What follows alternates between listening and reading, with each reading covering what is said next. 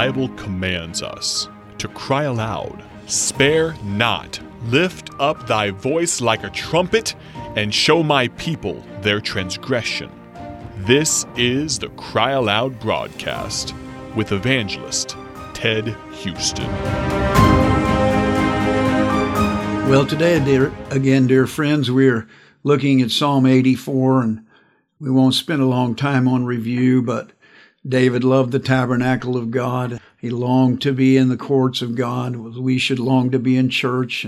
He longed to be with the living God, and we should re- long to have that close relationship with God. And then he saw the sparrows and the swallows building their nest in the tabernacle, and he realized how blessed it is to, to dwell in the house of the Lord. And then I believe he thought about how wise those birds were and this caused me to begin thinking about what those birds were uh, being blessed. What were the blessings they were receiving by living there in the tabernacle of God's house?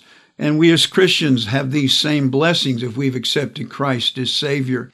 We mentioned in our last broadcast that we as Christians and those birds were living in the propitiation of God.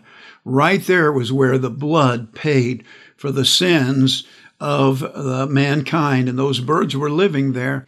When I accepted Christ, I get to live in the propitiation of God, the Lord Jesus' blood paying for my sins. I don't have to pay hell. He paid it for me. I don't have to go to that terrible place because Christ's blood was shed for me. The Bible makes it very clear that we're saved by the blood of the Lord Jesus Christ. And then he, he saw there that they got to live in the presence of God. As he said in verse 10, a day in thy courts is better than a thousand. He said, I want to be where the living God is. You know, it's a wonderful thing, dear friend, that you and I who are saved, we get to live in the presence of God. You understand this, dear friend? The Bible says that our body is the temple of the Holy Spirit, which is in us, which we have of God. We have God in us in the person of the Holy Spirit. Every day we live in the presence of God. It's a wonderful thing to think about that, that I get to have God in me, Christ in me, the Holy Spirit in me, and I get to have God's presence with me daily. You know, Jesus talked about abiding with Him. You know, uh, abiding means that we're in the same place together my wife and I abide in our house. It doesn't mean that we're always uh, hugging each other or having all that, even necessarily communicating with each other, but we are aware of each other's presence. And dear friend, I'm so glad that my Bible says that my God shall never leave me nor forsake me. I'm to be content with such things as I have. That the Spirit bears witness with my spirit that I am the Son of God, that God is with me. He said, I, I'll never leave you. I love that.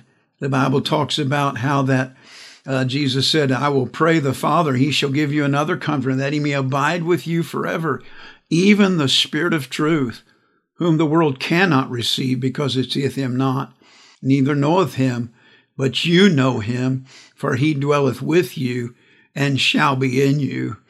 Christ in you, the hope of glory, the Holy Spirit living in us. Our body is His temple.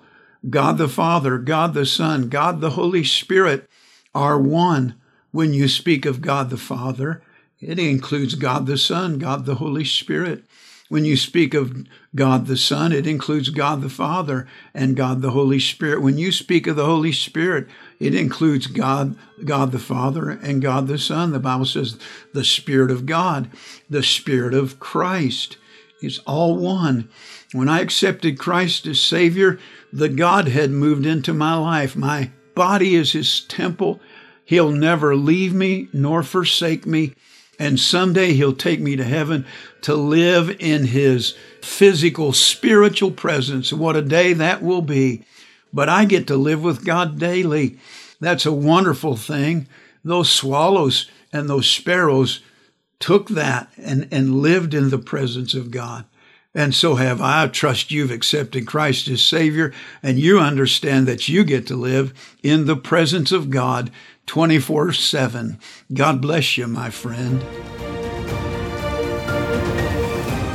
Thank you for listening to the Cry Aloud broadcast with evangelist Ted Houston, produced by Bible Tracts Incorporated of Bloomington, Illinois. Visit BibleTractsInc.org for more information.